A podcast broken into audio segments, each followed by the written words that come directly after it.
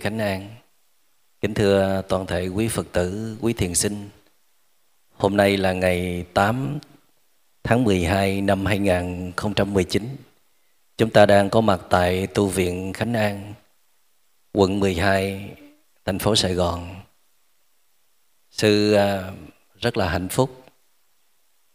À, khi được à, trở về một lần nữa tu viện Khánh An được uh, thượng tọa trụ trì và quý chư tăng rất là ưu ái để à, tạo nhiều à, cơ duyên để sư được à, tiếp xúc và chia sẻ kinh nghiệm tu tập đến đại chúng. Ngồi ở trên này mà rất là hạnh phúc. À, trong đợt à, chia sẻ lần trước lần cuối cùng ở ờ, tu viện khánh an thì sư có nói là hai năm sau chúng ta mới gặp nhau nhé. Nhưng mà mới có hơn nửa năm là đã xuất hiện trở lại. Chắc là nhớ đại chúng nhiều quá. À, nhưng mà lý do là có vài ờ, nhân duyên lành lớn xảy ra. Cho nên là lần này sư về à, sẽ có nhiều kế hoạch đường dài để hướng dẫn tu học cho đại chúng.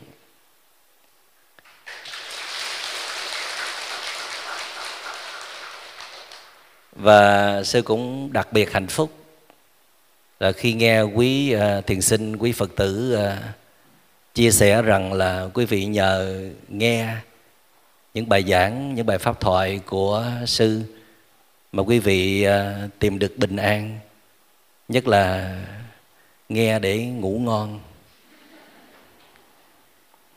Thì à, sư nghe sư cũng vui lắm tại vì à, mình có thể làm cho người khác an thần được đỡ phải dùng thuốc. Để cho quý vị đó bớt căng thẳng rồi à, bớt suy nghĩ. Để nương theo lời giảng lời pháp mà trở về với chính mình à, soi rọi chính mình điều đó rất là hạnh phúc. Nhưng mà có một hôm tổ hội khả đến gặp tổ bồ đề đạt ma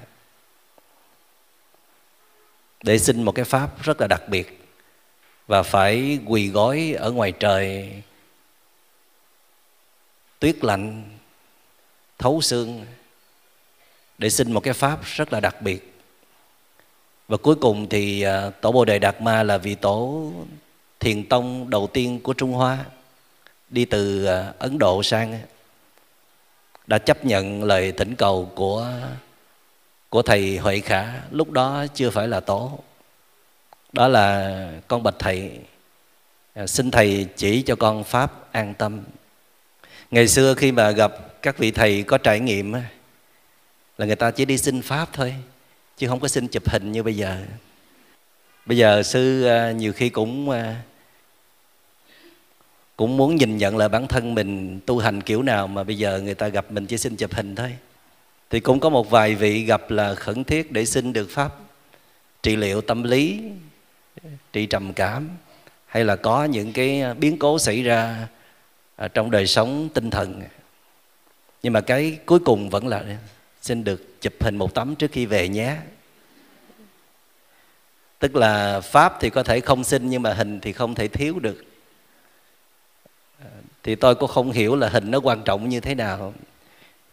Cho nên à, hôm nay tuy có bỏ ra 45 phút để gặp đại chúng nhưng là quyết định chỉ cho pháp mà không cho hình. Thì uh, tổ huệ khả muốn xin tổ bồ đề đạt ma pháp an tâm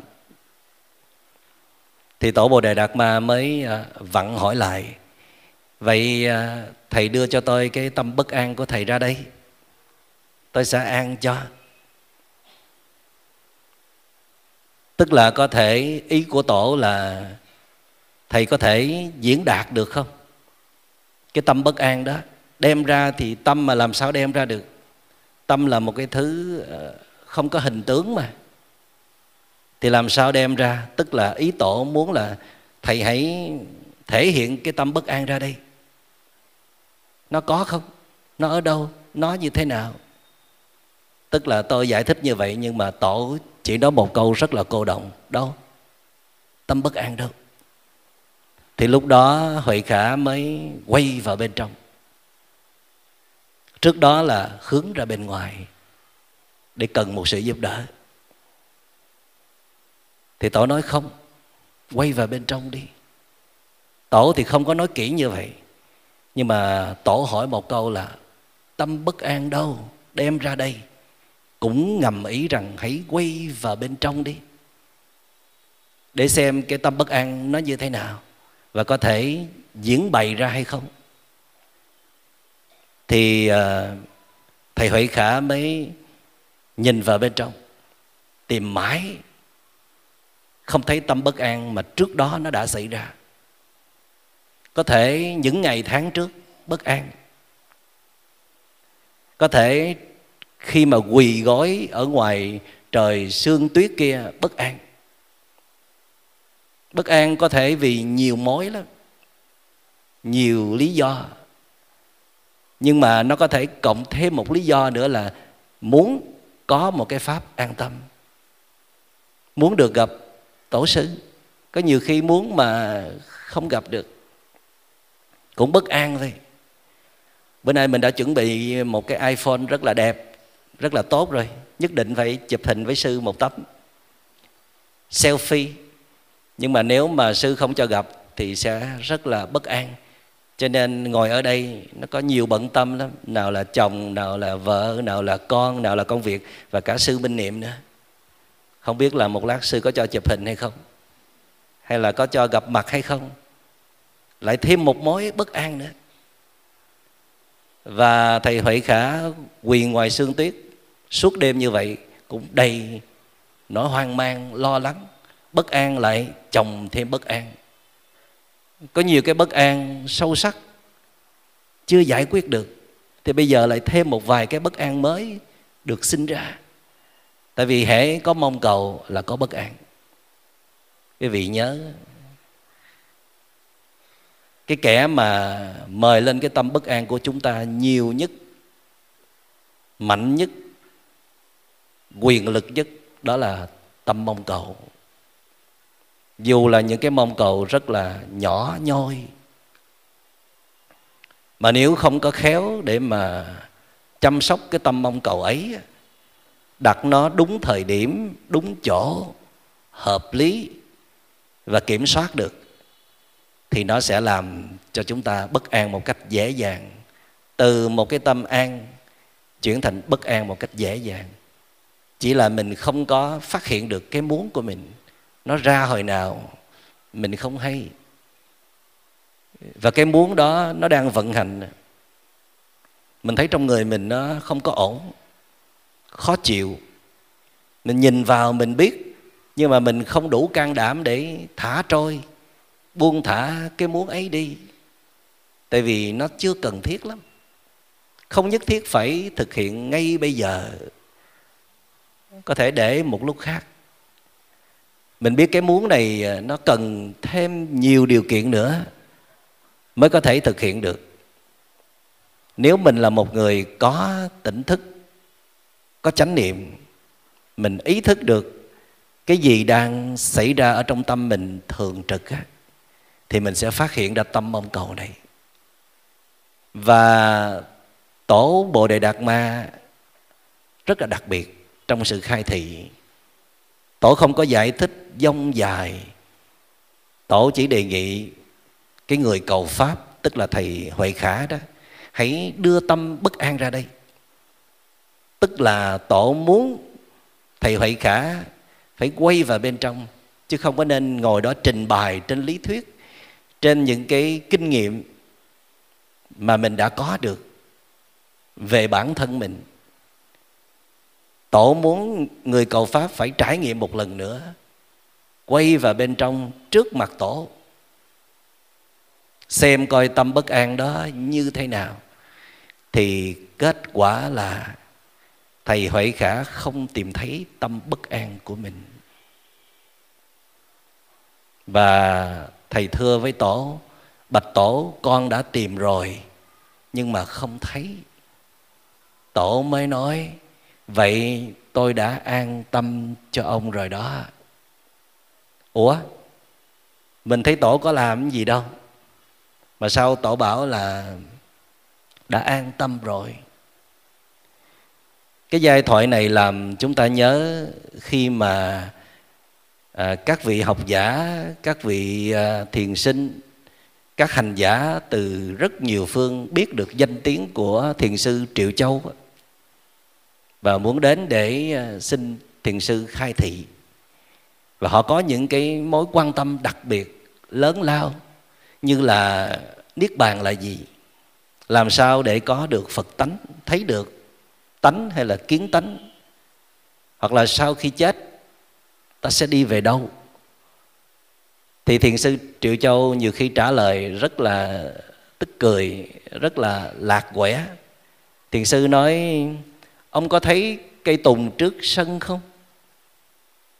Hoặc là uống trà đi. Nếu là người đó được thiền sư mời trà, mà người đó không chịu uống trà thiền sư bảo, uống trà đi. Hỏi cái gì thiền sư cũng nói, uống trà đi. Nói, thưa thầy, chồng con nhậu nhẹt say xưa bạo lực như vậy đó, bây giờ con làm sao để thay đổi ảnh? Uống trà đi. Dạ, thưa thầy, con của con nó ngộ nghịch, nó chơi game suốt, không có nghe lời, không chịu học hành gì hết. Bây giờ phải làm sao, thưa thầy? Thiền sư bảo, uống trà đi thưa thầy con có rất nhiều pháp môn tu tập nào tịnh nào mật nào thiền mà thiền cũng có lắm dòng thiền. Rồi uh, thiền tổ sư thiền như lai rồi trong vipassana cũng lắm dòng. Quán thân quán thọ quán tâm. Bây giờ phải làm sao thưa thầy? Thiền sư bảo uống trà đi. Quý vị chịu không? Khi mà gặp sư minh niệm một lát gặp nè hỏi sư con đau chỗ này con nhức chỗ kia con không ngủ được rồi con thấy mình như bị trầm cảm con muốn tự tử. Rồi sư minh niệm cũng nói là uống trà đi. À, tất nhiên chỗ đó có trà thì mình mới mới mời người khác uống trà trà đi. Còn không mình có thể nói cái khác. Thí dụ như là ngồi thở đi mỉm cười đi thư giãn đi. Nhưng mà cái ý chính đó là dừng lại đi đừng lo lắng nữa. Đừng suy nghĩ nữa. Tại vì à, mình đang rớt xuống một cái cung bậc rất là thấp. Tâm ý đảo lộn, phiền não đang khống chế.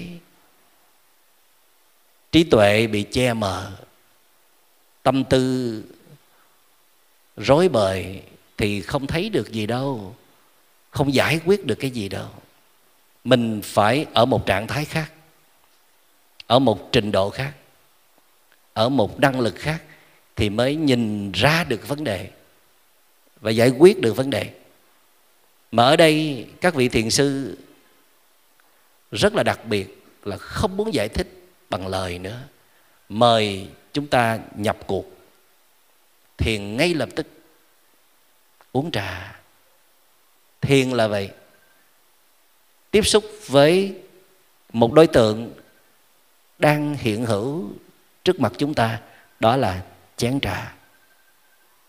Và phải tập làm sao để mà có thể uống cái chén trà đó một cách trọn vẹn trong vòng một phút hay là hai phút mà không suy nghĩ. Chỉ có sự cảm nhận thôi. Bây giờ thử hang. Xin lỗi là không có trà để mời cho đại chúng mỗi người một tách để đại chúng cùng tham dự, trải nghiệm cùng. Nếu như à, có sự ngồi ở đây, cầm trịch, và đại chúng cùng ngồi uống trà với sư hay là quý thầy ở đây cũng vậy, thì có thể tâm mình nó sẽ khác hơn là mình ngồi ở nhà. Ở đây mình có thể uống trà một cách dễ dàng, trọn vẹn, và mình có thể ngửi được mùi thơm của trà trước khi mình uống. Mình cảm nhận được hương vị trà đi vào trong cổ họng của mình. Mình biết. Mình cảm nhận được cái, các ngón tay của mình nó đang tiếp xúc với tách trà, nghĩa là gì? Đây là con đường thoát khổ. Đây là con đường để có bình an chân thật con đường đó là gì?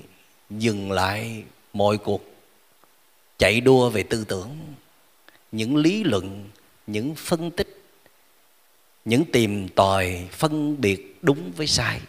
Ai đúng, ai sai. Dừng lại những cái suy tưởng, đặt ra những giả thuyết, tưởng tượng, dừng lại hết. Để đưa tâm trở về với giây phút của hiện tại.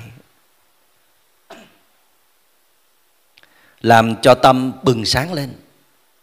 Trước đó, tâm chúng ta bị chìm vào các cơn vọng tưởng, các cơn cảm xúc, cho nên tâm bị lu mờ. Không còn nhìn thấy gì là chân thực nữa cả. Nhưng mà khi mình đưa tâm trở về với hiện tại tìm cho tâm bất cứ một đối tượng nào đang có mặt trong hiện tại. Nhưng mà nếu được thì hãy chọn một đối tượng thật là gần với chúng ta, thật là rõ ràng, thật là lành tính như là một đóa hoa, một chiếc lá, một giọt sương, hay là tiếng chim hót, hay là chén trà, hoặc là các bộ phận trên cơ thể của chúng ta, đặc biệt là hơi thở để cho tâm đó trở về với giây phút của hiện tại. Thì đức phật cho rằng cái cấp độ cơ bản nhất để làm cho tâm bình an. Mà cái bình an này nó, mang tính chân thật bền vững ít có bị phai nhạt hay là biến dạng biến đổi. Đó là đưa tâm trở về được với giây phút của hiện tại không cho nó suy nghĩ tới quá khứ. Cái người mà đã buông ra câu nói đó, hành động đó nữa, không nhớ tới câu chuyện đó nữa. Và trong rất nhiều bài pháp thoại trước đây, sư có nói là phần lớn chúng ta khổ, ít khi nào khổ vì giây phút của hiện tại lắm. Chúng ta khổ vì quá khứ, vì những điều đã xảy ra có phải không? Quý vị nhìn lại xem. Mình đang khổ là vì mình đang nhớ lại cái câu nói, cái hành động không dễ thương đó. Hay là con người đó đã làm tổn thương mình. Những sự việc xảy ra không như ý mình. Hay là làm nát lòng mình. Vì mình nhớ, mình có kết nối với quá khứ, cho nên là mình khổ, mình bất an. Thì trong tuệ giác của đức phật đức phật cho rằng là phải cắt đứt cái sự kết nối đó. Kể cả mình mơ tưởng quá nhiều cho tương lai, mình đặt ra những viễn cảnh tồi tệ để tự dọa bản thân mình, cái đó làm cho tâm mình bất an và phải cắt luôn cái sự kết nối với tương lai. Chỉ có mặt trong hiện tại thôi thì tiến trình trị liệu bắt đầu xảy ra, thì tâm bình an bắt đầu xảy ra cái này mình phải huấn luyện thường xuyên để hình thành một thói quen. Bất cứ lúc nào nhận ra tâm mình phóng đi là đều có khả năng, đều có kỹ năng đưa nó trở về với hiện tại ngay lập tức và ở lại trong giây phút hiện tại rất lâu. Bây giờ mời đại chúng hãy đưa tâm về nhà. Chúng ta từ từ khép mắt lại, cảm nhận về thân thể đôi bờ vai đã thả lỏng chưa? Đôi môi đã mỉm cười căng nhẹ chưa? Và cảm nhận hơi thở đi vào, đi ra, phồng lên rồi xẹp xuống.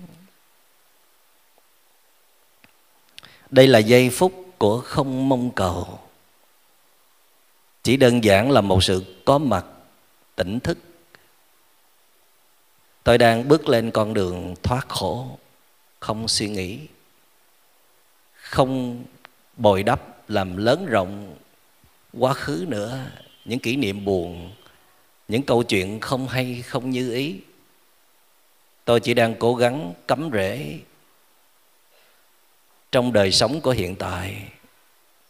Tại vì tôi biết trong giây phút hiện tại này, tôi có thể làm nên tất cả mọi thứ, kể cả sự giác ngộ. Cho nên tôi không có dại dột để rời bỏ giây phút này nữa. Trở về trở về trở về. Nhận biết nhận biết nhận biết. Nhưng mà phải nhận biết cái gì đó? Nhận biết cơ thể, các bộ phận trên cơ thể hoặc là nhận biết.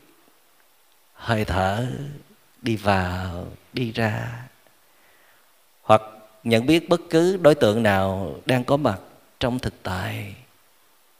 Tôi đang ngồi ở đây, thân ở đây, tâm cũng đang có mặt ở đây. Ngồi yên, nhận biết.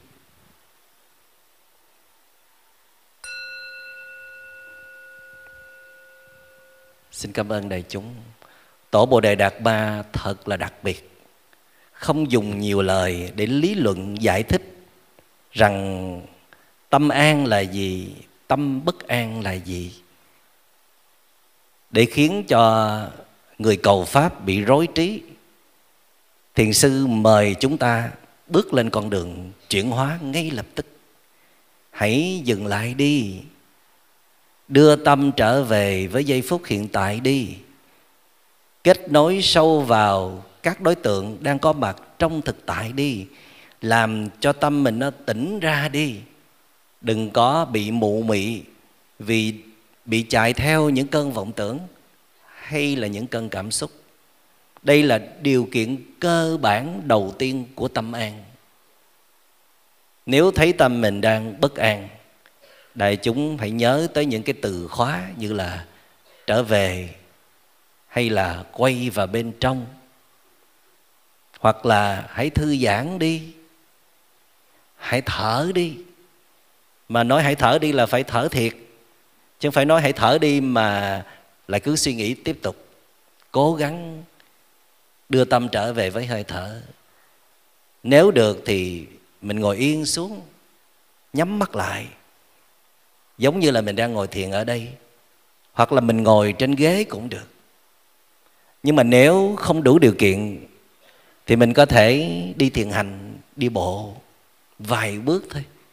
Chú ý an trú vào bước chân. Quyết tâm, tinh tấn. Trong tứ như ý túc tức là bốn phép để xảy ra phép màu, bốn bước để xảy ra phép màu mà phép màu ở đây, tức là từ phiền não biến thành không phiền não. Từ đau khổ biến thành bình an. Thì cái bước đầu tiên là phải thật sự là muốn, tức là dục. Thứ hai là thắng giải, tức là mình phải đưa nó lên cái vị trí hàng đầu. Xem như là cái việc an tâm, là cái việc quan trọng hàng đầu, thì tâm nó mới an được. Còn mình cũng muốn à, những việc khác cũng muốn chạy theo thành bại. Cũng muốn chạy theo đối tượng để được quan tâm, yêu thương hơn. Cũng muốn đi tìm đúng sai. Cũng muốn nhấc điện thoại lên xem tin nhắn. Mà mình biết khi mình đụng tới những thứ đó, thì tâm mình nó chỉ bất an hơn mà thôi.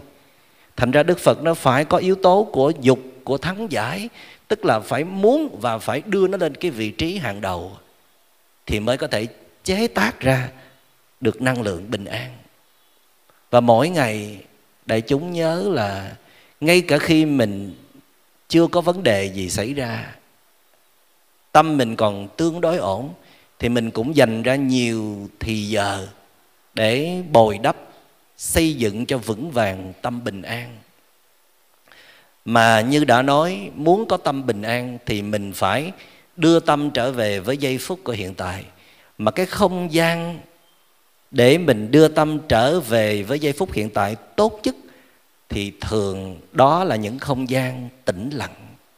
Thí dụ như thiền viện ở đây, như căn phòng khách ở nhà mình, như khu vườn yên tĩnh, nơi đó không có người qua lại nói năng chuyện trò. Nơi đó không có wifi, internet, không có điện thoại. Nơi đó không có những công việc xảy ra nếu có thì chỉ là những cái việc nhỏ nhặt như là lau chùi, cắm hoa, rồi tắm rửa, rồi thắp hương, thắp nến thôi. Tất cả mọi việc đó diễn ra trong nhẹ nhàng, thư giãn. Chúng ta cần đặt cái tâm bất ổn của mình vào một không gian tĩnh lặng trước. Tại vì tâm thì thường nương ở trên cảnh. Cho nên á, cái bước đầu mình chưa thể chưa thể làm cho cái tâm mình nó an một cách tuyệt đối được, thì đức phật vẫn đồng ý khuyến khích chúng ta hãy đưa tâm mình từ một cái cảnh xáo trộn, đưa về một cái cảnh yên tĩnh.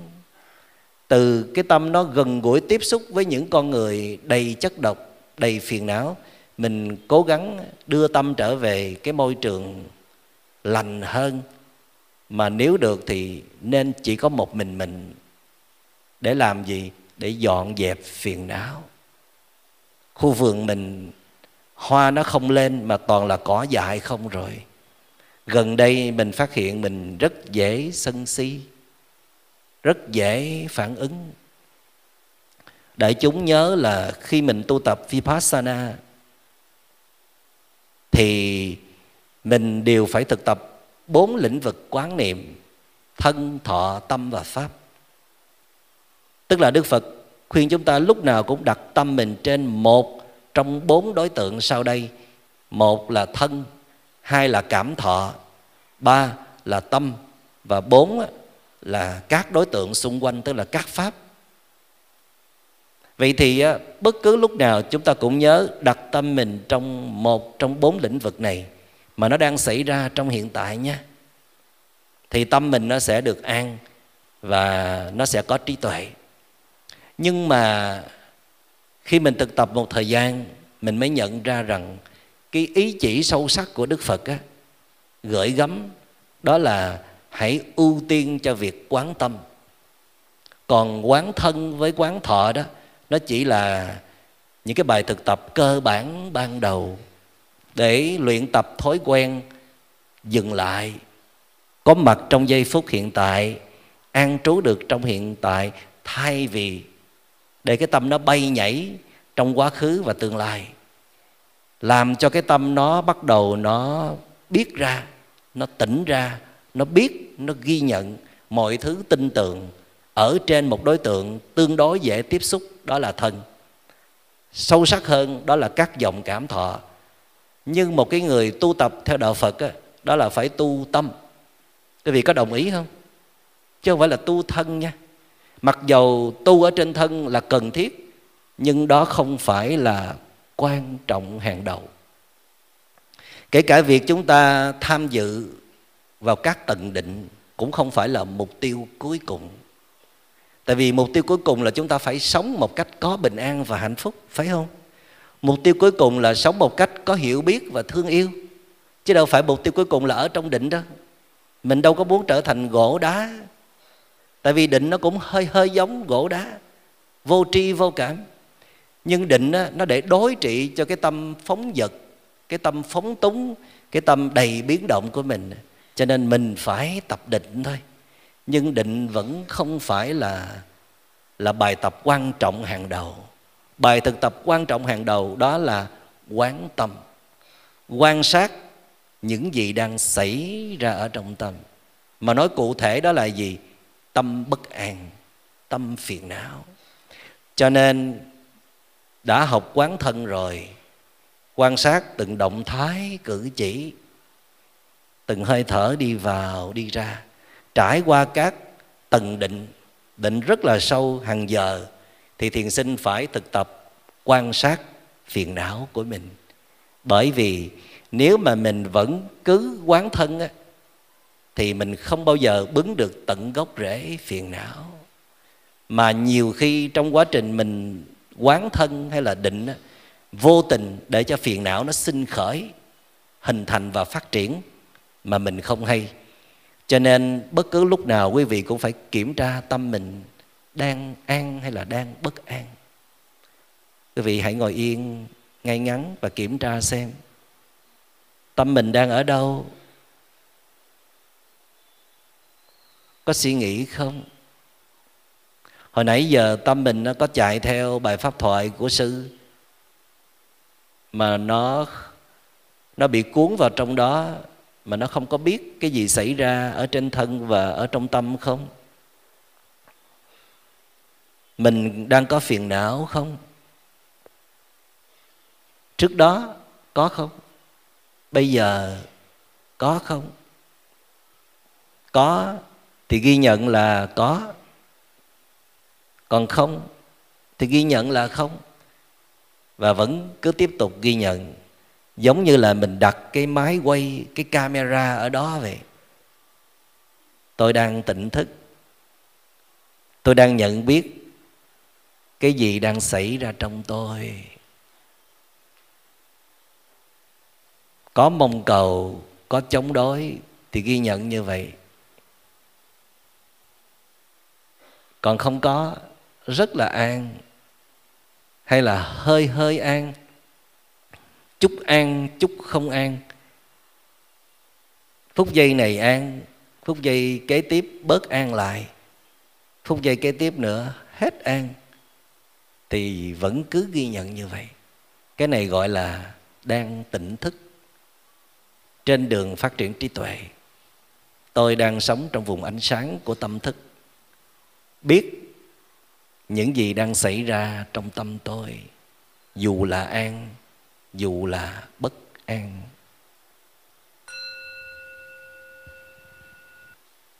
Kẻ nào làm cho chúng ta bất an?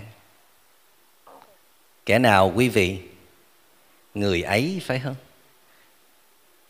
Ông xã, bà xã, con cái, con dâu, con rể hàng xóm, họ hàng, khách hàng, sếp.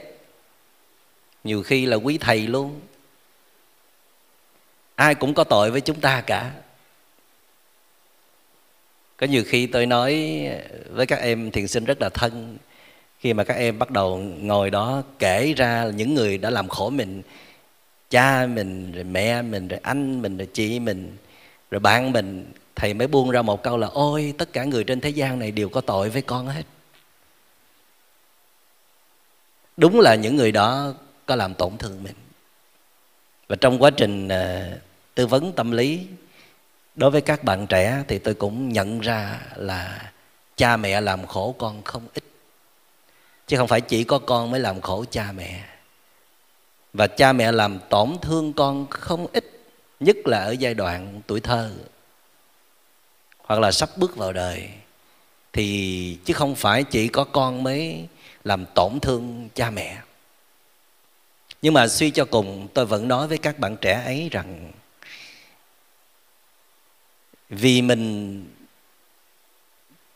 đã sẵn sàng những điều kiện để tổn thương á, thì bên kia mới có thể làm cho mình tổn thương được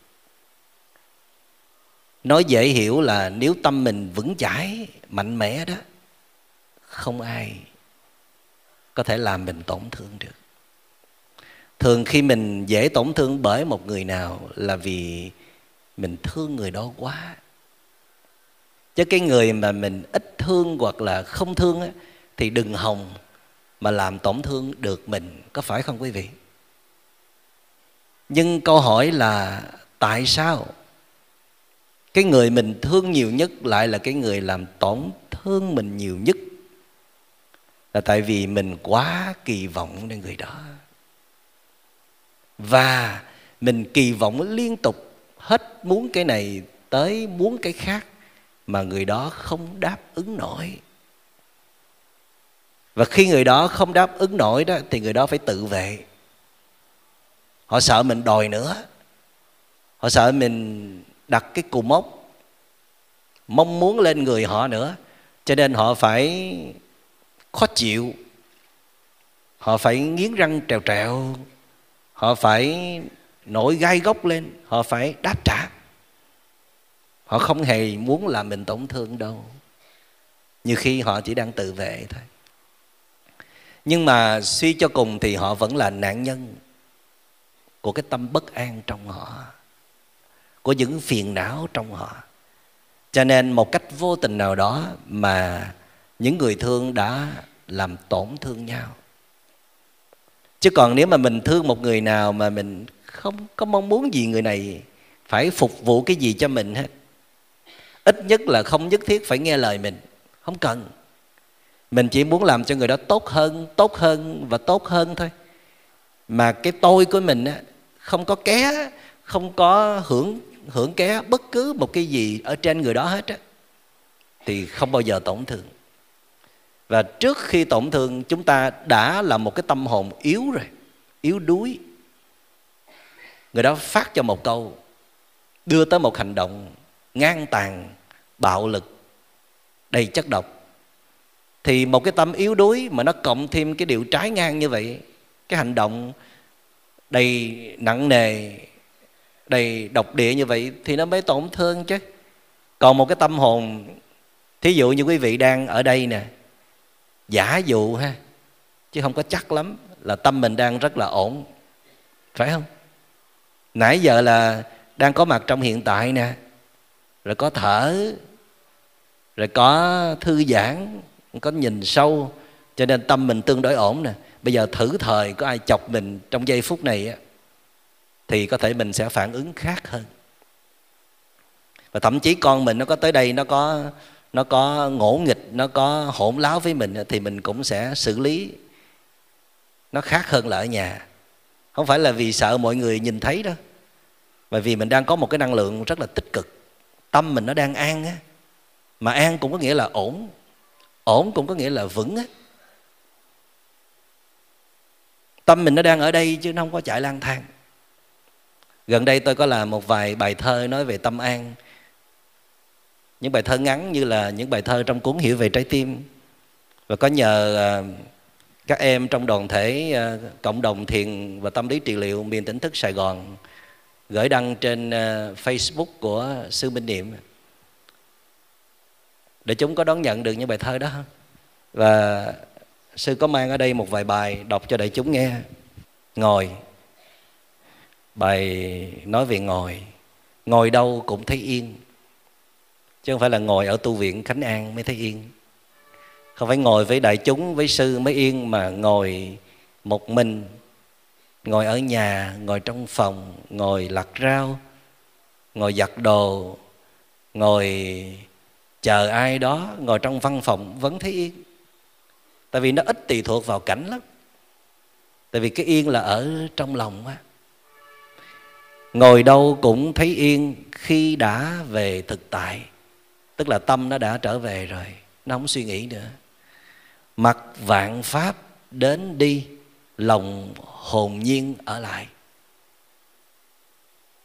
Và tới một lúc nào đó, chắc là mình cũng sẽ, nếu mà có tu tập sâu sắc, tu tập có phẩm chất, thì mình cũng nhận ra rằng mọi sự kiện mọi công việc, mọi tình cảm, mọi tình huống gọi là vạn pháp, nó đều là vô thường hết. Đến rồi sẽ đi. Không có cái gì mà nó tồn tại mãi hết. Dù khó khăn cỡ nào, bất như ý cỡ nào rồi nó cũng tàn phai. Thành ra mình cũng không cần phải đấu đá, cũng cần phải chống đỡ chi nhiều. Đau quá thì cũng chống, khổ quá thì cũng đỡ. Nhưng mà mình phải tin rằng mọi thứ đều là vô thường. Rồi thì mình sẽ lớn mạnh hơn. Tâm mình sẽ ổn và vững hơn. Mình sẽ nhìn nhận vấn đề khác hơn và sẽ có cách giải quyết. Và rồi thì các pháp sinh ra rồi các pháp sẽ diệt đi thôi. Không có pháp nào là cố định hết. Đó là bản chất của vô thường. Cho nên trong một cái bài khác, sư có ghi là hãy tin vào vô thường, rồi ngày mai sẽ khác lòng sẽ bình yên hơn, hoa mọc lên từ rác. Tại sao hoa lại mọc lên từ rác? Tại vì phải có phân hữu cơ thì à, mới làm phân bón cho hoa được. Chứ hoa mà không có phân thì làm sao mà mà mọc lên xanh tốt, mà ra hoa được? Và đặc biệt hơn nữa là hoa sen thì phải mọc lên từ bùn. Có phải không? Không bùn thì sẽ không có sen. Không khổ đau thì không có hạnh phúc không có các bậc thánh được. Tất cả những bậc giác ngộ, các bậc các bậc thánh đều phải đi ngang qua khổ đau hết. Cho nên chúng ta nghênh đón khổ đau, chấp nhận mỗi điều bất như ý xảy ra. Công việc của các hành giả, của những người tu luyện, đó là giữ tâm, không chạy theo cảnh, giữ tâm bình an. Và nên nhớ rằng khi chúng ta thực tập vipassana, quán tâm phải nhớ lúc nào cũng nhìn vào tâm để xem mình đang có phiền não hay không. Kể cả khi chúng ta đang ngồi thiền nhé, kể cả khi chúng ta đang đi thiền hành. Kể cả khi chúng ta đang thiền làm việc mà phiền não tham sân si vẫn bắt kịp chúng ta. Nó nó xuất hiện một cách kín đáo và nó giật dây chúng ta hồi nào không hay. Để rồi trong ánh mắt đó trong giọng nói đó có chứa phiền não. Kể cả trong cái bước chân nặng nề đó có chứa phiền não mà chúng ta không nhận ra. Và đã nhiều lần sư có phân tích rất là kỹ phiền não tham sân si á, nó rất là rộng lớn. Chứ nó không chỉ cô lập trong ba từ tham sân si mà như người Trung Hoa đã dịch. Chúng ta phải tìm về cái bản gốc tiếng Pali á, để biết rằng ngày xưa Đức Phật dạy tham sân si rất là rộng lớn tâm tham lớp 3 nó không chỉ là một sự tham lam, muốn có nhiều thêm nữa, mà tâm tham còn là mình mong muốn mọi thứ xảy ra đúng với ý của mình. Chính cái tâm nhỏ nhen này thôi đó, đáng lẽ nó phải xảy ra vậy, mà sao nó xảy ra vậy? Tại sao nó không như thế này, mà nó lại như thế kia? Đủ làm bất an rồi chứ không phải đợi tới tâm tham, đỉnh điểm của tâm tham là sự mong cầu lớn lao đâu. Mong cầu nhỏ thôi đó cũng có thể làm mình bất an. Cho nên hành thiện là để phát hiện ra tâm mong cầu nhỏ nhoi đó. Chỉ có quay vào bên trong với một chánh niệm đủ mạnh mới thấy được. Còn không, nó xuất hiện hồi nào không hay. Rồi nó thúc giục ra lời nói và hành động. Người tu thiền giỏi là phải phát hiện ngay từ trong suy nghĩ của mình là mình đang có tâm mong cầu. Có tâm mong cầu không có gì sai hết. Để chúng nhớ nha, chúng ta không thể không có cái tâm đó. Chỉ là chúng ta cần có một chánh niệm đủ mạnh để nó chọn lọc. Nên thực hiện hay là không nên thực hiện. Nhưng đại chúng nhớ khi tâm mình đang rất yếu nha cạn kiệt năng lượng, mà mình biết rằng mình đang có phiền não, thì mỗi mong cầu đều là nguy hiểm hết. Không mong muốn gì cả. Kể cả thầy huệ khả muốn có pháp an tâm mà tổ cũng không cho nữa mà. Tổ nói đâu có pháp an tâm. Tại vì pháp là ở trong tâm á, phải không? Khổ đau từ trong tâm, thì liệu pháp chữa trị cũng ở trong tâm? Mình nương tựa nên giáo pháp của đức phật mà đức phật cũng nói nên tự quy y pháp đi. Nương tựa pháp ở trong lòng á. Pháp ở trong lòng là gì? Đó là không mong cầu nữa, dừng lại, nương tựa trên hơi thở. Các đối tượng trong, có mặt trong hiện tại, định đi, niệm đi, định niệm thuộc về tâm mà. Đó chẳng phải là pháp ở trong tâm thì là gì? Phải không? Bây giờ quay lại tìm pháp ở trong tâm đi. Tâm tôi đang bất an, thí dụ, hoặc là chưa an lắm. Bây giờ tôi sẽ định ở trên thân, chú ý vào đầu chóp mũi, hoặc là nhân trung, hoặc là chỗ mà không khí chạm vào thành mũi, hay là sự phòng xẹp của bụng. Tôi nương vào sự, vào ra phòng xẹp của hơi thở nghĩa là tôi đang phát triển pháp ở trong tâm. Tự quy y pháp. Nhờ nương tựa giáo pháp của đức phật mà con đã tìm được pháp ở trong con. Cho tới khi nào con tìm thấy pháp ở trong con rồi, thì con mới có được một con thuyền con thuyền thật sự phù hợp, đúng đắn, đủ sức để giúp con vượt trùng khơi, thoát khỏi phiền não. Cấp độ 2 của để đạt được bình an chân thật sau khi đã đáp xuống hiện tại. An trú trong hiện tại rồi, chưa đủ đâu nha. Hiện pháp lạc trú là chưa đủ đó. Tại vì hiện tại cũng có thể nhấn chìm chúng ta vào trong đó như thường. Có phải không? Bây giờ mình nói chuyện với một chị bạn bên đi. Bên kia có thể mời phiền não mình lên bất cứ lúc nào. Mà chị bạn đó ở trong hiện tại mà. Cái điện thoại đó bốc lên đi thì phiền não nó sẽ lên theo không? Nó cũng là hiện tại mà các pháp trong hiện tại mà. Bây giờ nấu ăn đi vào bếp có, có phiền não không? Chú ý vào các món ăn động thái cử chỉ đó mà phiền não nó vẫn rượt đuổi kịp. Vậy thì các pháp á, thì nó vẫn ở bên ngoài mà dù các pháp ở gần bên trong như là thân, hơi thở nè, thì phiền não nó cũng len lối, nó chi phối. Tại vì vì sao? Vì phiền não là thuộc về tâm. Cho tới khi nào chúng ta chưa chịu quay vào, thẳng vào tâm, nhìn vào phiền não đó, thì phiền não nó vẫn còn tác động, gây ảnh hưởng, giật dây chúng ta được. Cho nên cấp độ thứ hai không phải là hiện pháp lạc trú nữa, mà là quay vào tâm để nhìn thấy mặt mũi phiền não và nhớ rằng tâm mong cầu, tâm tham nó gồm có những cái mong cầu nhỏ nhỏ nhỏ nhỏ. Phải thấy luôn. Nhìn nó quan sát đó. Nếu mình ra lệnh cho nó đi, ép uổng nó thì cũng được, nhưng mà thường không có kết quả lắm. Chỉ cần đức phật khuyên chúng ta bí quyết đó là quay vào bên trong đủ lâu quan sát nó, chấp nhận cho nó có mặt, quan sát và chấp nhận.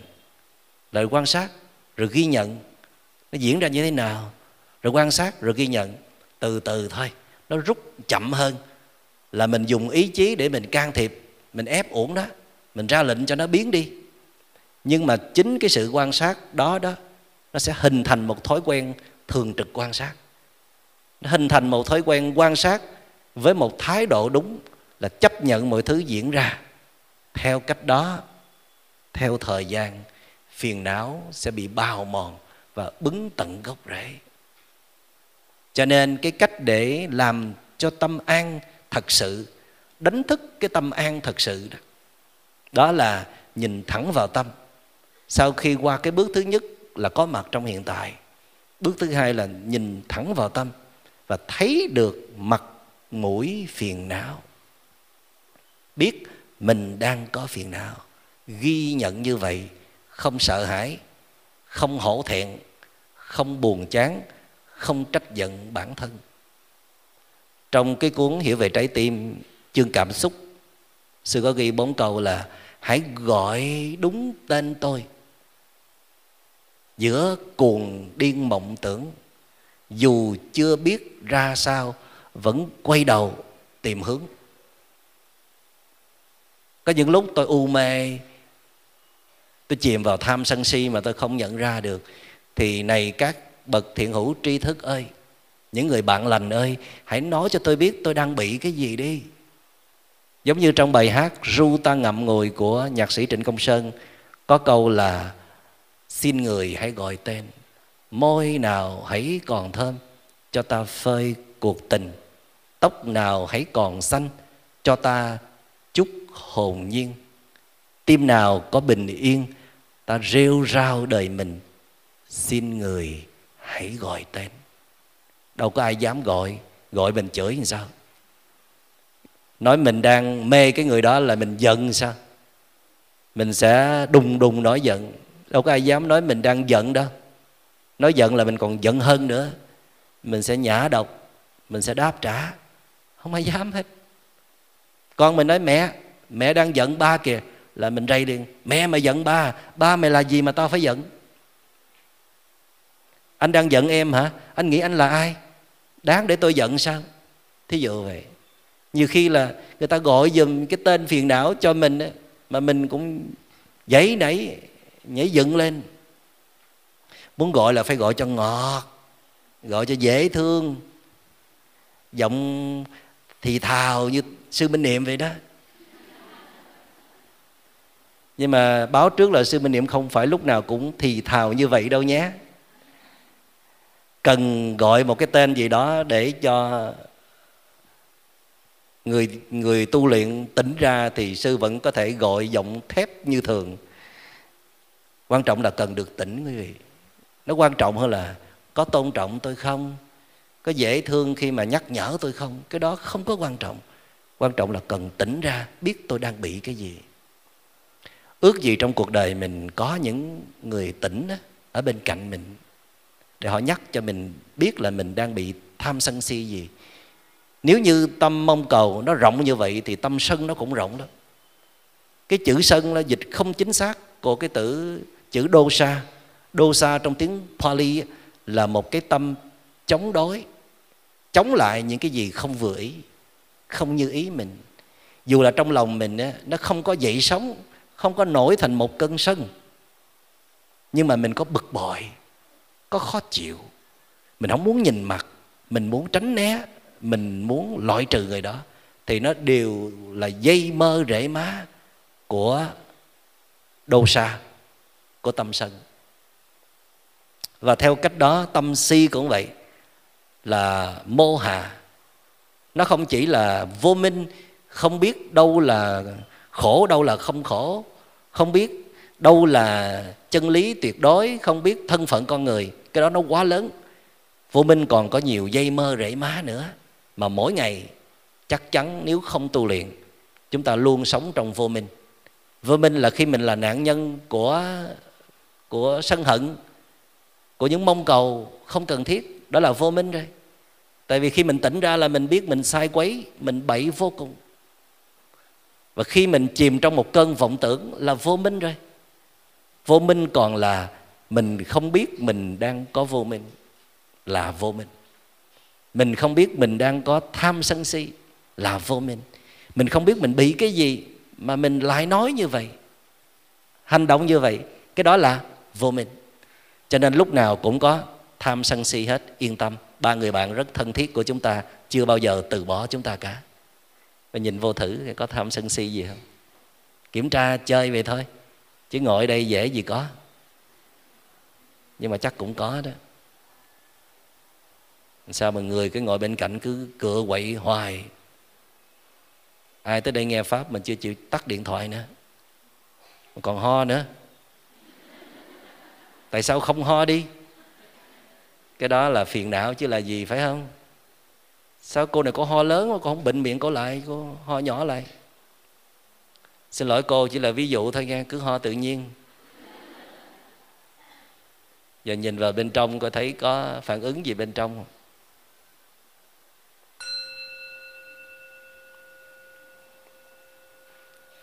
Nếu mà có quỳ lại trước đức phật thay vì à, mong đức thế tôn làm cho tâm con an đức thế tôn chắc là mắc cười lắm.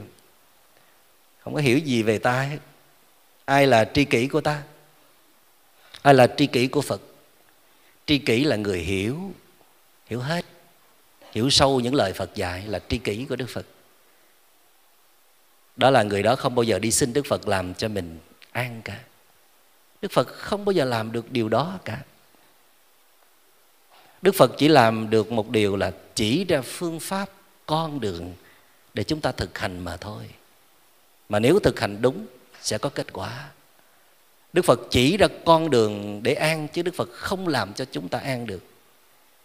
Mà con đường để an là con đường quay vào bên trong.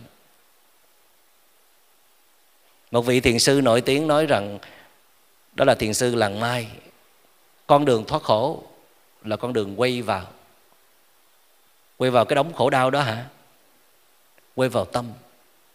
Tâm nó bao gồm cái khổ đau đó và những thứ khác nữa. Ngoài cái khổ đau ra mình còn gì khác không? Còn chứ đi ngồi thiền đi sẽ thấy tâm thanh tịnh. Đi thiền hành đi sẽ thấy tâm vững chãi. Ngồi uống trà ngắm mây trời đi sẽ thấy tâm thảnh thơi. Đến gặp những người khổ đau cùng cực đi sẽ thấy tâm yêu thương, tâm từ. Phải không? Ngoài cái khổ đó, khổ đau đó ra thì mình còn nhiều cái vi diệu màu nhiệm đó.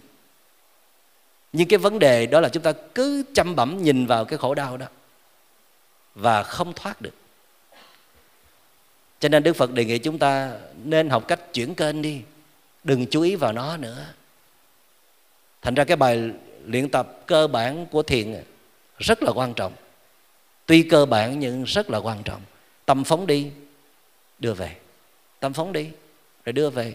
Nhiều khi ngồi thiền suốt nửa giờ đồng hồ chỉ làm có cái chuyện đó thôi. Cứ đó phóng đi rồi đưa về thôi. Nhưng mình đang luyện cái gì? Luyện cách nhận biết tâm đã phóng đi và có khả năng đưa về hay vô cùng. Cái đó chính là con đường thoát khổ, chứ còn gì nữa. Tại vì mỗi lần khổ đau xuất hiện, không chú ý vào nó, chú ý vào hơi thở. Không chú ý vào nó, chú ý vào tâm bình an thành ra đại chúng nhớ rằng cái khổ nó xuất hiện là tại vì mình chú ý vào nó thôi. Bây giờ đừng chú ý vào nó, chú ý vào những giá trị khác. Tới một lúc nào đó, năng lượng đã sẵn sàng. Chú ý thẳng vào phiền não luôn. Đây là cấp độ 2 mà chúng ta đang nói tới. Nhìn thẳng vào mặt mũi của tham sân si. Bước đầu tiên là gọi tên, tôi đang có phiền não nào bất cứ lúc nào quý vị cũng phải kiểm tra như vậy. Đang nấu ăn cũng kiểm tra. Đang nói chuyện với một người nào đó, kiểm tra xem mình có phiền não nào. Có sân không? Có tham không? Có si không? Tham thì tham như thế nào? Tham cỡ nào? Si thì si ra làm sao? Và sân cũng vậy. Nghĩa là mình đang tu thiện, đang tỉnh thức, đang đi về bến bờ của sự bình an chân thật. Nếu đây chúng luyện tập được như vậy, hoặc ít nhất mỗi ngày mình tạo ra một cái không gian đặc biệt, buổi sáng sớm từ 5 tới 6 giờ sáng chẳng hạn, ở trong không gian đó để chúng kiểm soát bản thân hoàn toàn, gìn giữ tâm bình an hoàn toàn, không để cho bất cứ một cái gì, dù là một tin nhắn dù là một suy nghĩ đi tới phá vỡ việc xây dựng tâm bình an của mình, phải quyết liệt như vậy thì mới có được tâm bình an, kiên cố, vững bền. Và khi một ngày á, mình đã có trải nghiệm này rồi, thì tự dưng trong lòng mình nó có đức tin đặc biệt rằng mình còn là một cái gì đó rất là thánh thiện. Mình còn là một cái gì đó rất là tuyệt vời, chứ không phải chỉ là những cái phản ứng tầm thường, đầy nhỏ nhoi, đầy phiền não kia. Nếu lỡ mình thất bại, và mỗi khi mình thất bại, mình lại nhớ là mình còn có cái chỗ để quay về. Đó là gì? Là cõi tâm. Bản thiện, phật tính, bồ đề tâm của mình. Khi con ngồi xuống, con thở, con thư giãn, con cố gắng phát triển định và niệm. Vì con tin rằng con không chỉ là tâm bất an đó, mà tâm bất an sở dĩ có không phải do hoàn cảnh. Hoàn cảnh chỉ đóng vai trò phụ thôi, chính con. Con đã tu tập không thành công. Thời gian qua, con hướng ngoại quá nhiều, chụp bắt quá nhiều mong cầu dựa dẫm vào các đối tượng thương yêu quá nhiều. Cho nên tâm con rất là yếu đuối. Nó sẵn sàng để tổn thương rồi. Thì người kia không phải là người có tội đâu. Người kia chỉ vô tình. Người kia cũng là nạn nhân của tâm bất an của họ. Cho nên con phải có trách nhiệm quay về chăm sóc tâm bất an của con để rồi con cũng giúp người thương của con. Vì người thương của con đâu có biết tu tập đâu. Con giúp người thương của con tìm về tâm bình an đó chính họ. Con biết là con không thể nào làm cho người thương của con an mãi được. Một chút xíu thôi. Vẫn là cái an đến từ bên ngoài. Con sẽ giúp người thương của con làm sao mà ngồi yên xuống được, thở được, đi thiền hành được quay vào bên trong được. Để nhìn thấy tâm bất an đó, thì đây chính là món quà lớn nhất mà con có thể hiến tặng cho người thương của con. Con có thể không có gia tài đặc biệt gì để trao cho các con của con, nhưng con có thể giúp các con của con trước tiên được sống chung với con những tháng ngày thật là bình an. Vì lúc nào con cũng sẽ cố gắng chế tác năng lượng bình an mỗi khi bất an, con sẽ biến nơi khác. Không bao giờ xuất hiện trước người thương bằng năng lượng bất an. Thứ hai, con sẽ giúp các con của con biết ngồi thiền, biết tĩnh tâm. Đặc biệt là mỗi khi có sóng gió trong lòng, biết quay trở về với chính mình, biết thở, biết định, biết niệm. Xin cảm ơn đại chúng.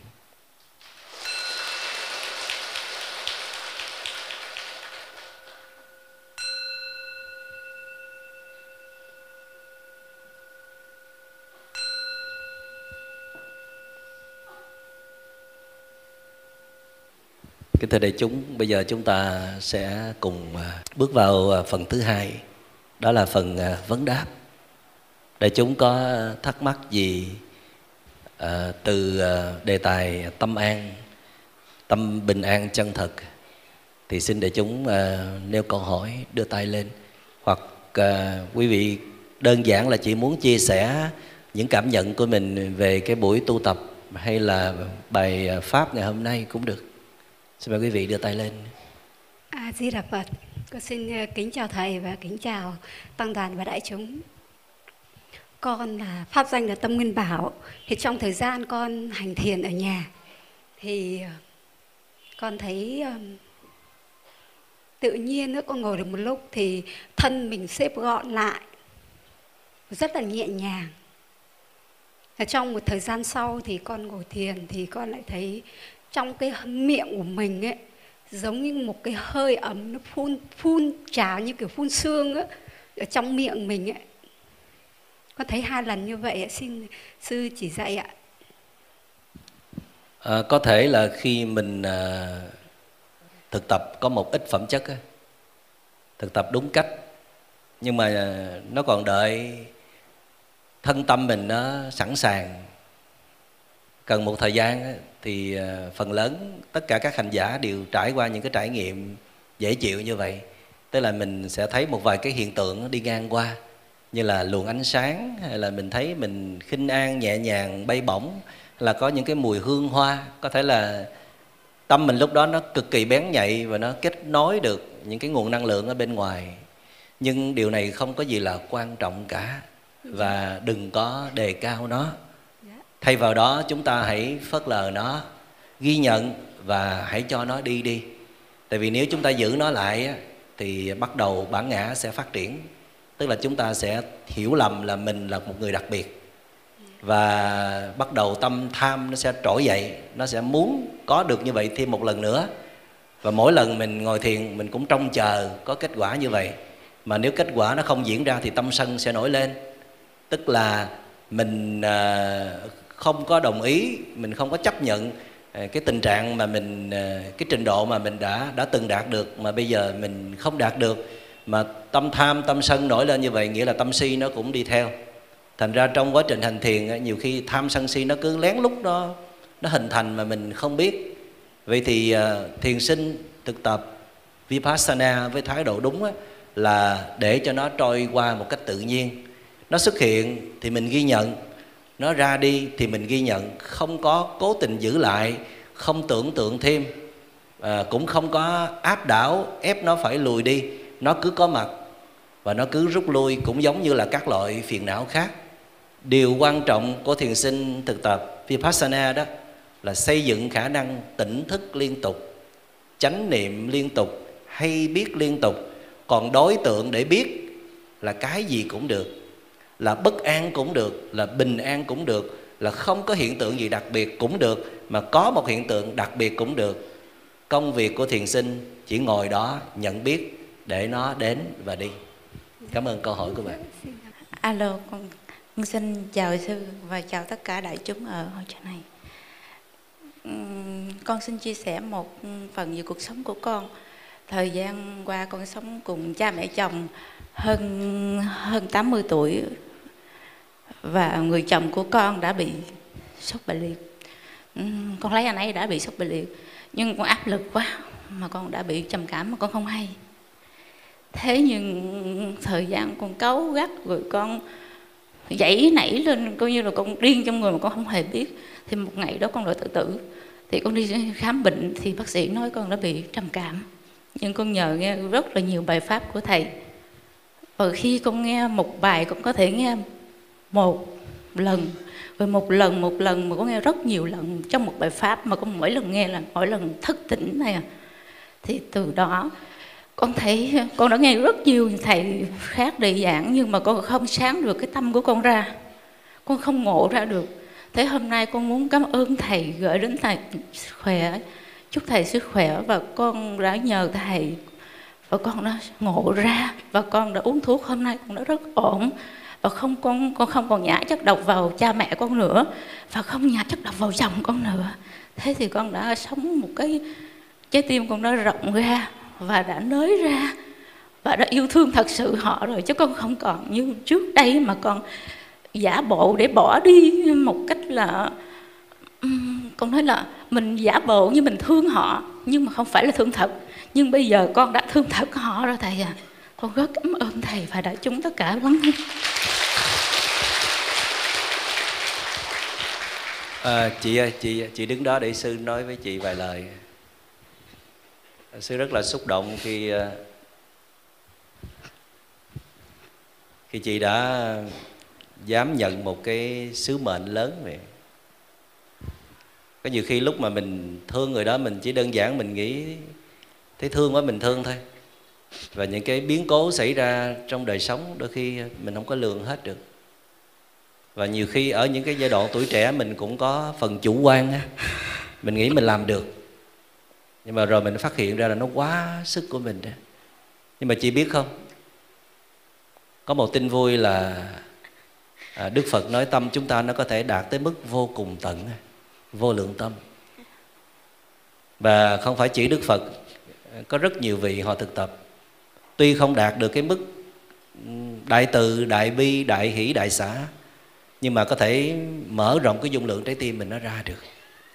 Điều quan trọng là mỗi khi mình thấy mình không đủ sức chứa nữa đó kiệt sức á, thì phải nhớ đây không phải là lỗi tại những người đó mà do mình thiếu công phu á, mình quên tu tập hoặc là mình tu chưa có đủ giỏi và vì vậy cho nên là mình cần một ít thời gian tách ra khỏi đối tượng để mình quay về mình phát triển công phu tu tập tiếp để tâm mình nó bừng sáng trở lại để dung lượng trái tim nó rộng lớn ra trái tim á nó chỉ có thể rộng lớn khi mình dọn dẹp được phiền não tại vì phiền não nó làm cho trái tim nó nhỏ lại.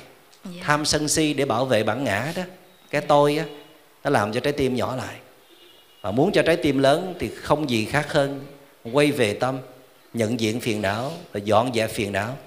Thì trái tim nó sẽ lớn ra. Thì có lúc á chị sẽ tiếp xúc toàn thời gian với những người thân những người chị đang giúp đỡ. Có lúc á, chị phải dành thời gian riêng cho bản thân một mình. Khi mình tách ra một mình không phải là vì vì chính bản thân mình không mà khi mà mình tách ra một mình mình có bình an hơn mình có dung lượng trái tim lớn hơn, để rồi mình quay về mình thương họ, giúp đỡ họ tiếp. Thành ra cái việc tách ra như vậy nó không phải là sự ích kỷ, mà là một sự cần thiết để mình còn đủ sức đi tiếp những chặng đường dài sắp tới nữa. Cho nên chị phải biết thương chị nữa, mà thương chị cũng là thương những người thân của chị. Và sư cũng rất là hạnh phúc vì à, những bài giảng của sư đã chia sẻ được những cái khó khăn trong đời sống của chị. Cảm ơn chị và chúc chị sớm vượt qua. Anh nghĩ được con con biết thầy về Cần Thơ bữa 30 tháng 11 vừa rồi nhưng con không có cơ hội để đi thôi giờ à, có cơ hội rồi. Dạ. Thôi nhường cái cơ hội hỏi này cho một bạn trẻ giơ tay ở dưới. Đứng lên đi con. Mời con. Dạ. Dạ xin chào quý thầy. À, con là tên là thanh trí à, thì hôm nay thì có duyên tới đây thì gặp à, được sư minh niệm thì à, bản thân con à, thì à, rất là vui rất là hoan hỷ thì à, con cũng có một câu hỏi à, cũng muốn gửi tới à, sư minh niệm. Thì bản thân con thì biết sư minh niệm là qua à, cuốn sách thẻo về trái tim. À, thì khi mà con đọc cuốn sách này thì à, à, thật là con rất là xúc động. Và thầy là người tác giả và viết cái, cái cuốn sách này. Và thầy cũng là một người là một bậc tu hành là một người à, tu hành. À, thì con có một câu hỏi nó như thế này. Thì là ở à, cái vị trí mà là người từng viết ra cuốn sách hiểu về trái tim thì thầy là một người rất là hiểu về trái tim. À, và con muốn hỏi thầy về cái khái niệm về tình yêu vô điều kiện và cái khái niệm về niết bàn là nó là giống nhau hay là nó khác nhau? Cảm ơn câu hỏi của con.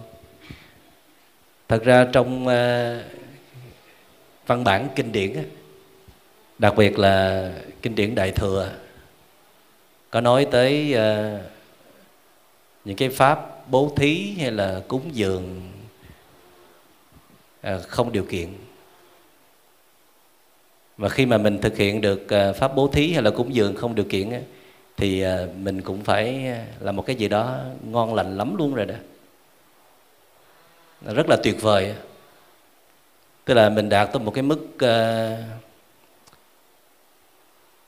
nếu mà trên đường đi tới cái chỗ không điều kiện đó đó thí dụ như cỡ khoảng 70%, 80%, 90% uh, không có điều kiện nhưng mà lỡ như đặt ra cái điều kiện á mà mình phát hiện và dọn dẹp được cái điều kiện đó đó, thì vẫn tính là mình đang trên tiến trình đi về không điều kiện á. Cho nên à, trong sách hiểu về trái tim, sư có thêm một cái cụm từ nữa là rất ít điều kiện.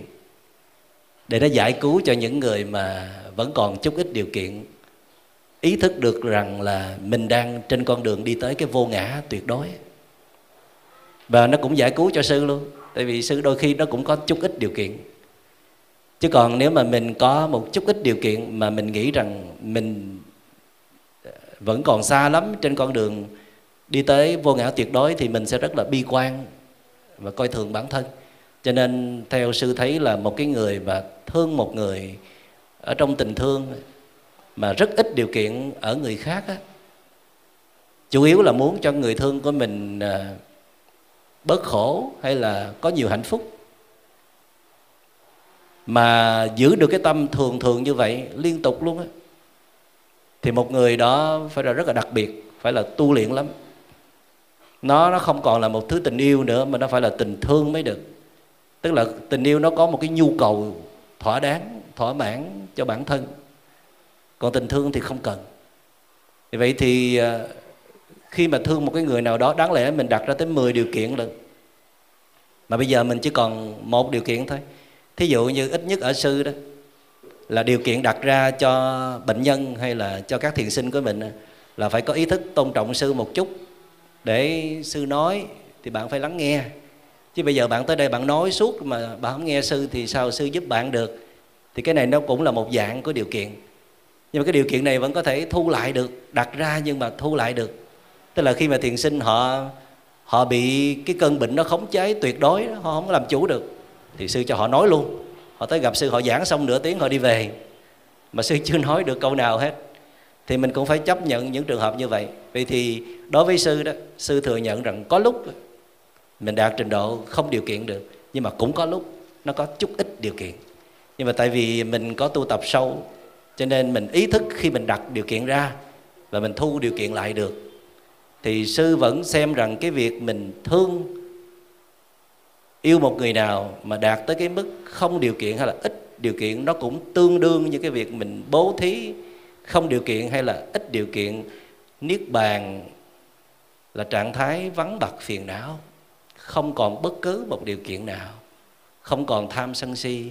Niết bàn là trạng thái của tâm thức, và chỉ khi nào niết bàn á, hoặc là tương tự niết bàn bạn hiểu cái từ tương tự niết bàn không? Ví dụ như 80 90 phần trăm giống giống niết bàn, tức là còn chút ít điều kiện thì trong lòng mình mới có thể thương hay là bố thí người khác trên cái tính chất niết bàn đó. Ít điều kiện hay là không điều kiện. Còn lòng mà chưa có tố chất gì của niết bàn hết á, thì bạn không thể thương hay là bố thí ai đó một cách không điều kiện hay là ít điều kiện. Thương yêu hay là bố thí là cái cách để thể hiện cái tính niết bàn hay không niết bàn ở trong bạn thôi.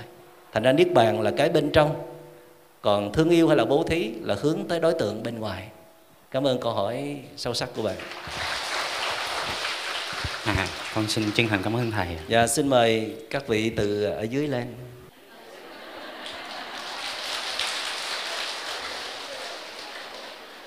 Với ờ, thiệu tên từ đâu tới Dạ con là Trần Gia Bần từ uh, quận 11 tới. trần gia bình hả? Dạ. học lớp mấy? Dạ con học lớp 5 là mấy tuổi? Là 10 tuổi. cái này ờ, lên đây hỏi cho bản thân mình hay là làm cái sứ mệnh này cho ai? Có hỏi giùm ai không? Con đang hỏi cho con hay là hỏi cho mẹ? Dạ hỏi cho con. hỏi đi con để cái mi vậy nè. Đó hỏi đi Dạ thưa thầy, ở nhà bà ngoại con chơi con hoài à. Mặc dù con học rất giỏi mà bà ngoại con cứ ép con học chơi con hoài. học rất giỏi mà mẹ cứ chê con hoài Không bà ngoại, bà ngoại. bà ngoại hả bà ngoại có đây không Dạ không. vậy lát thầy mới góp ý được bà ngoại chê làm sao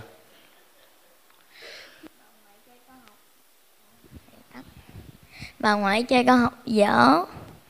Lại ép con học hoài luôn. bà ngoại con đang ở chung với bà ngoại ha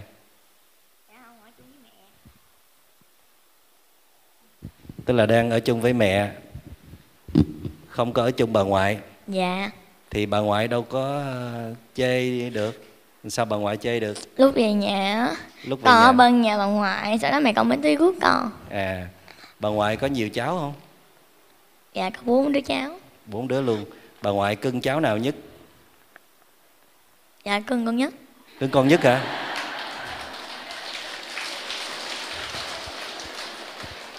Vậy là bà ngoại chê con là trên cái tình thương chứ không phải là trên cái ghét bỏ đúng không? Tức là con cũng hiểu là ngoại thương con đúng không? Mà con có thương ngoại không? Dạ có. mà con thích cái gì ở nơi ngoại nhất ngoài cái chuyện con không thích cái chuyện ngoại chê con. Con thích gì nơi ngoại? Ngoại hiền không? Ngoại dễ thương không? Ngoại kha dữ. tao nói khen trước mà. Khen trước khen trước. Khen ngoại thì sao? Ngoại tốt không? Cũng khá tốt. khá tốt. Sao bỏ chữ khá vô làm chi vậy? Ngoại có dễ thương không trừ những lúc dữ thôi những lúc khác dễ thương không? Dạ có.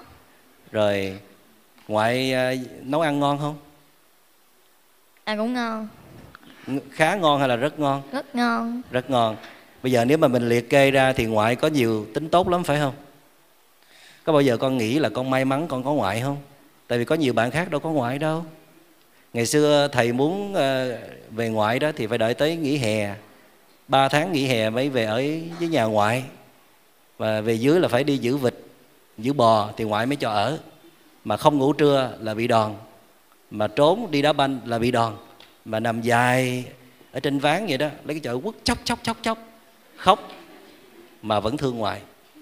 Không có bây giờ ghét ngoại, tại vì biết ngoại thương mình mà. Ngoại đang dạy mình nên người. Thì điều đầu tiên con phải hiểu là ngoại thương và muốn mình nên người. Chỉ có điều những cái yêu cầu của ngoại đó, đôi khi cũng phải xét lại coi nó có phù hợp hay không thì con nghĩ là con có thể ngồi à, đối thoại nói chuyện với ngoại được không? Dạ không. tại sao? Con nói lại ngoại ngoại cứ la con hoài. viết thơ. Người lớn thích đọc thơ và người lớn sẽ suy nghĩ lại nhiều hơn tại vì người lớn nhiều khi ít để ý lời trẻ con nói lắm. Bây giờ mình làm một cái chuyện đặc biệt là tối nay về viết thơ cho ngoại. Ha bây giờ trong thơ phải viết bằng tay nha trong thơ không có được nhắn tin ha. Không có được nhắn tin, viết thơ phải nói vậy nè. Ngoại ơi, con rất là thương ngoại, cảm ơn ngoại là cho con ở. Những cái lúc mẹ con chưa có đón con về, ngoại cho con ăn, ngoại ru con ngủ. Rồi à, ngoại chăm sóc con rất tốt. Con biết trong bốn đứa cháu là ngoại cưng con nhiều nhất. Nhưng mà ngoại ơi, có mấy việc sau đây á. Ngoại làm khổ con mà ngoại không biết.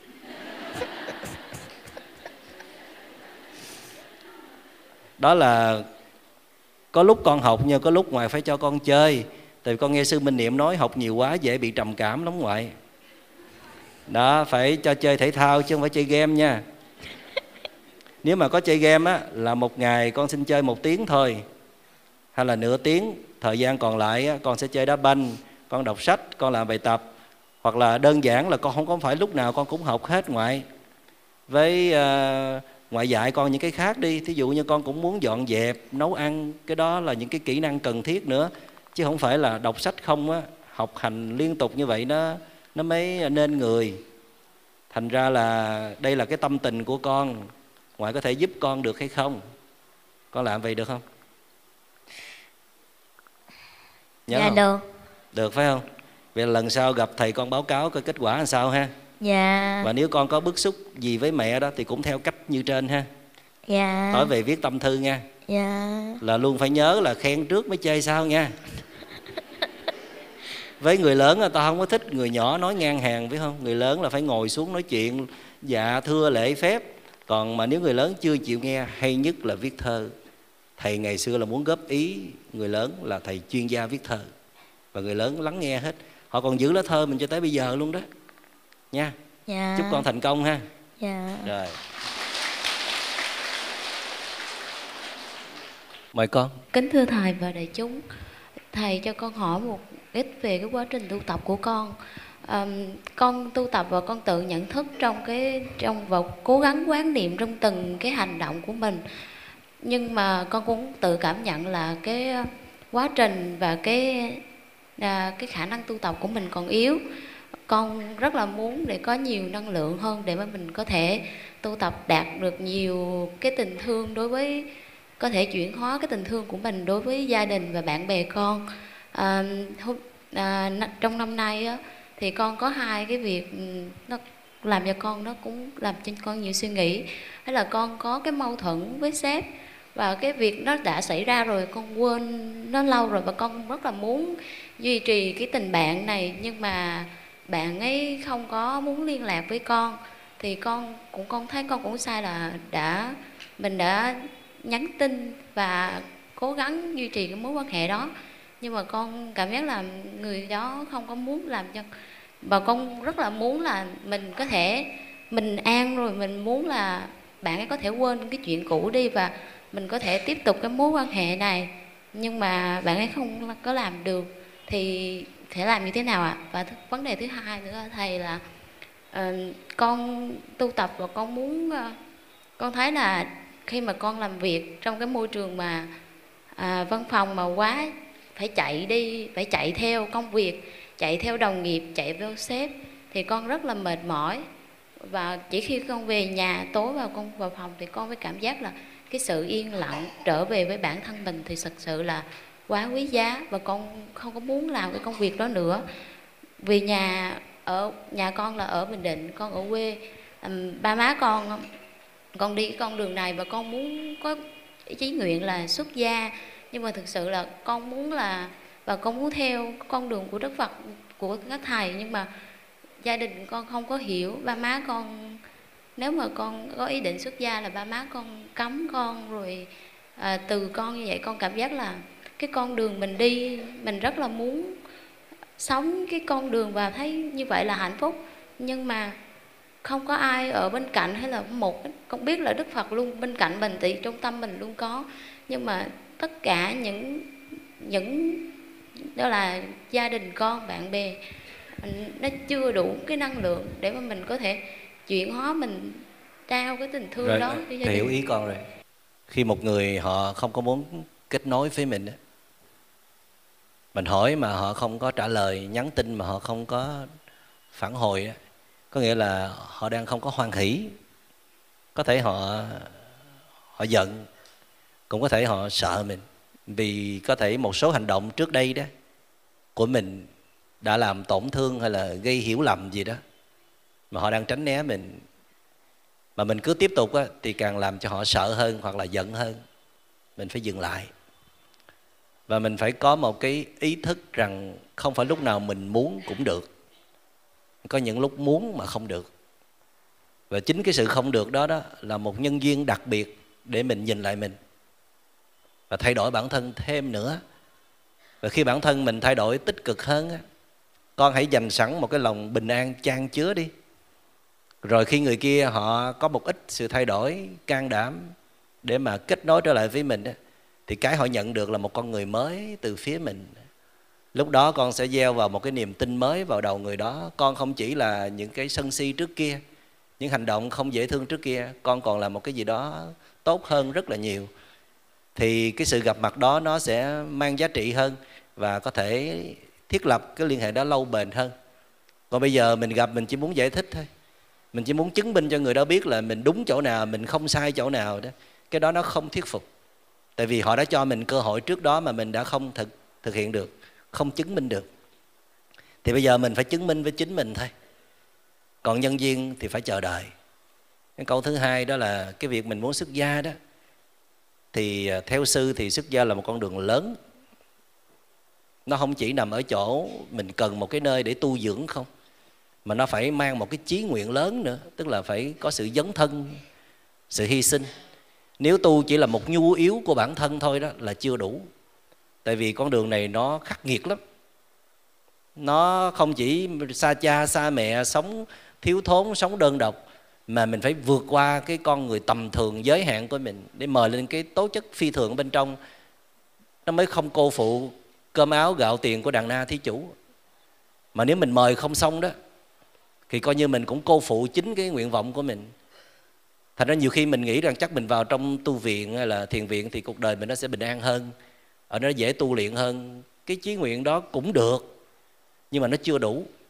Có thể mình vào trong tu viện rồi mình mời tiếp cái tố chất thứ hai, đó là phải phải có một cái lý tưởng lớn là phục vụ cộng đồng, giúp đỡ chúng sinh đó và với cái cái cái tinh thần đó rồi thì mình mới đủ sức để vượt qua những cái cạm bẫy hay là những cái gian trưng cách trở mà nếu chỉ có cái nhu yếu đó, nhu yếu cho bản thân thôi á, thì rất là khó để mà sống đời sống của người xuất gia. Thì à, cũng có những người họ chỉ vì cái nhu cầu đó mà họ đến tự viện. À, có người thì họ, một thời gian thì họ mời được cái tố chất thứ hai là để phụng sự. Nhưng mà có người họ không có mời lên được. Và vì vậy mà họ đã không đi xa được hoặc là thất bại trên con đường tu luyện.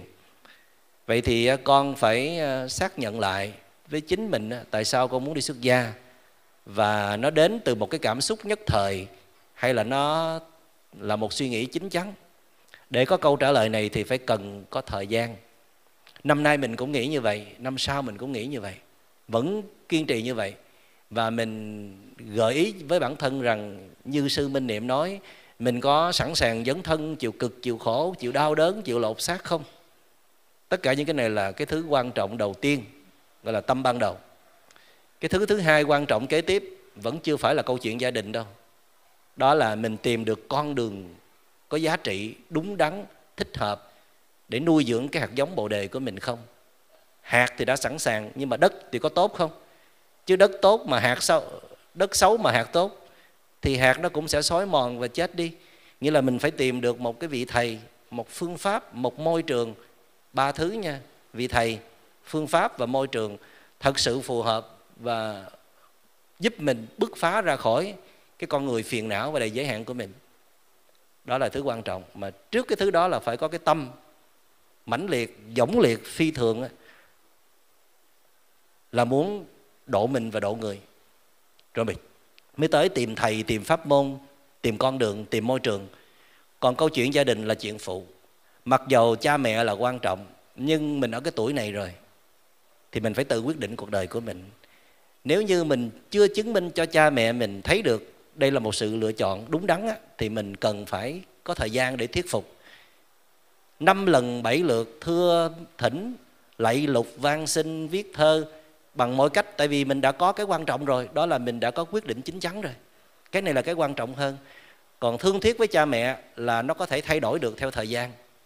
Kể cả khi có những bạn đó buộc lòng là phải phải ra đi trước. Tới trải nghiệm ở một cái tu viện nào đó, thử trước. Lấy một lý do gì đó để hàm dưỡng tâm hồn chẳng hạn. Sau một tháng tới ba tháng mà mình thấy ổn, mình thấy tốt, mình thấy thích hợp rồi đó, thì mời cha mẹ tới nơi đó để cha mẹ được thấy, được biết, được cảm nhận trực tiếp cái gì xảy ra ở tu viện mà con mình đang sống ở đó và tu theo. Tới đó niềm tin cha mẹ có thể sẽ thay đổi và đặc biệt sau 3 tháng bạn trải nghiệm tu tập đàng hoàng có phẩm chất á, bạn thay đổi cách nói năng. Bạn thay đổi cái năng lượng trong bạn. Và cái ý chí của bạn nó mạnh mẽ hơn thì có thể thuyết phục được cha mẹ của bạn. Vậy thì cái quan trọng hàng đầu là tâm của mình muốn gì? Thứ hai là tìm môi trường tìm thầy tìm phương pháp. Còn cái thứ ba mới về thuyết phục cha mẹ sao? Và chúc bạn thành công. Yeah.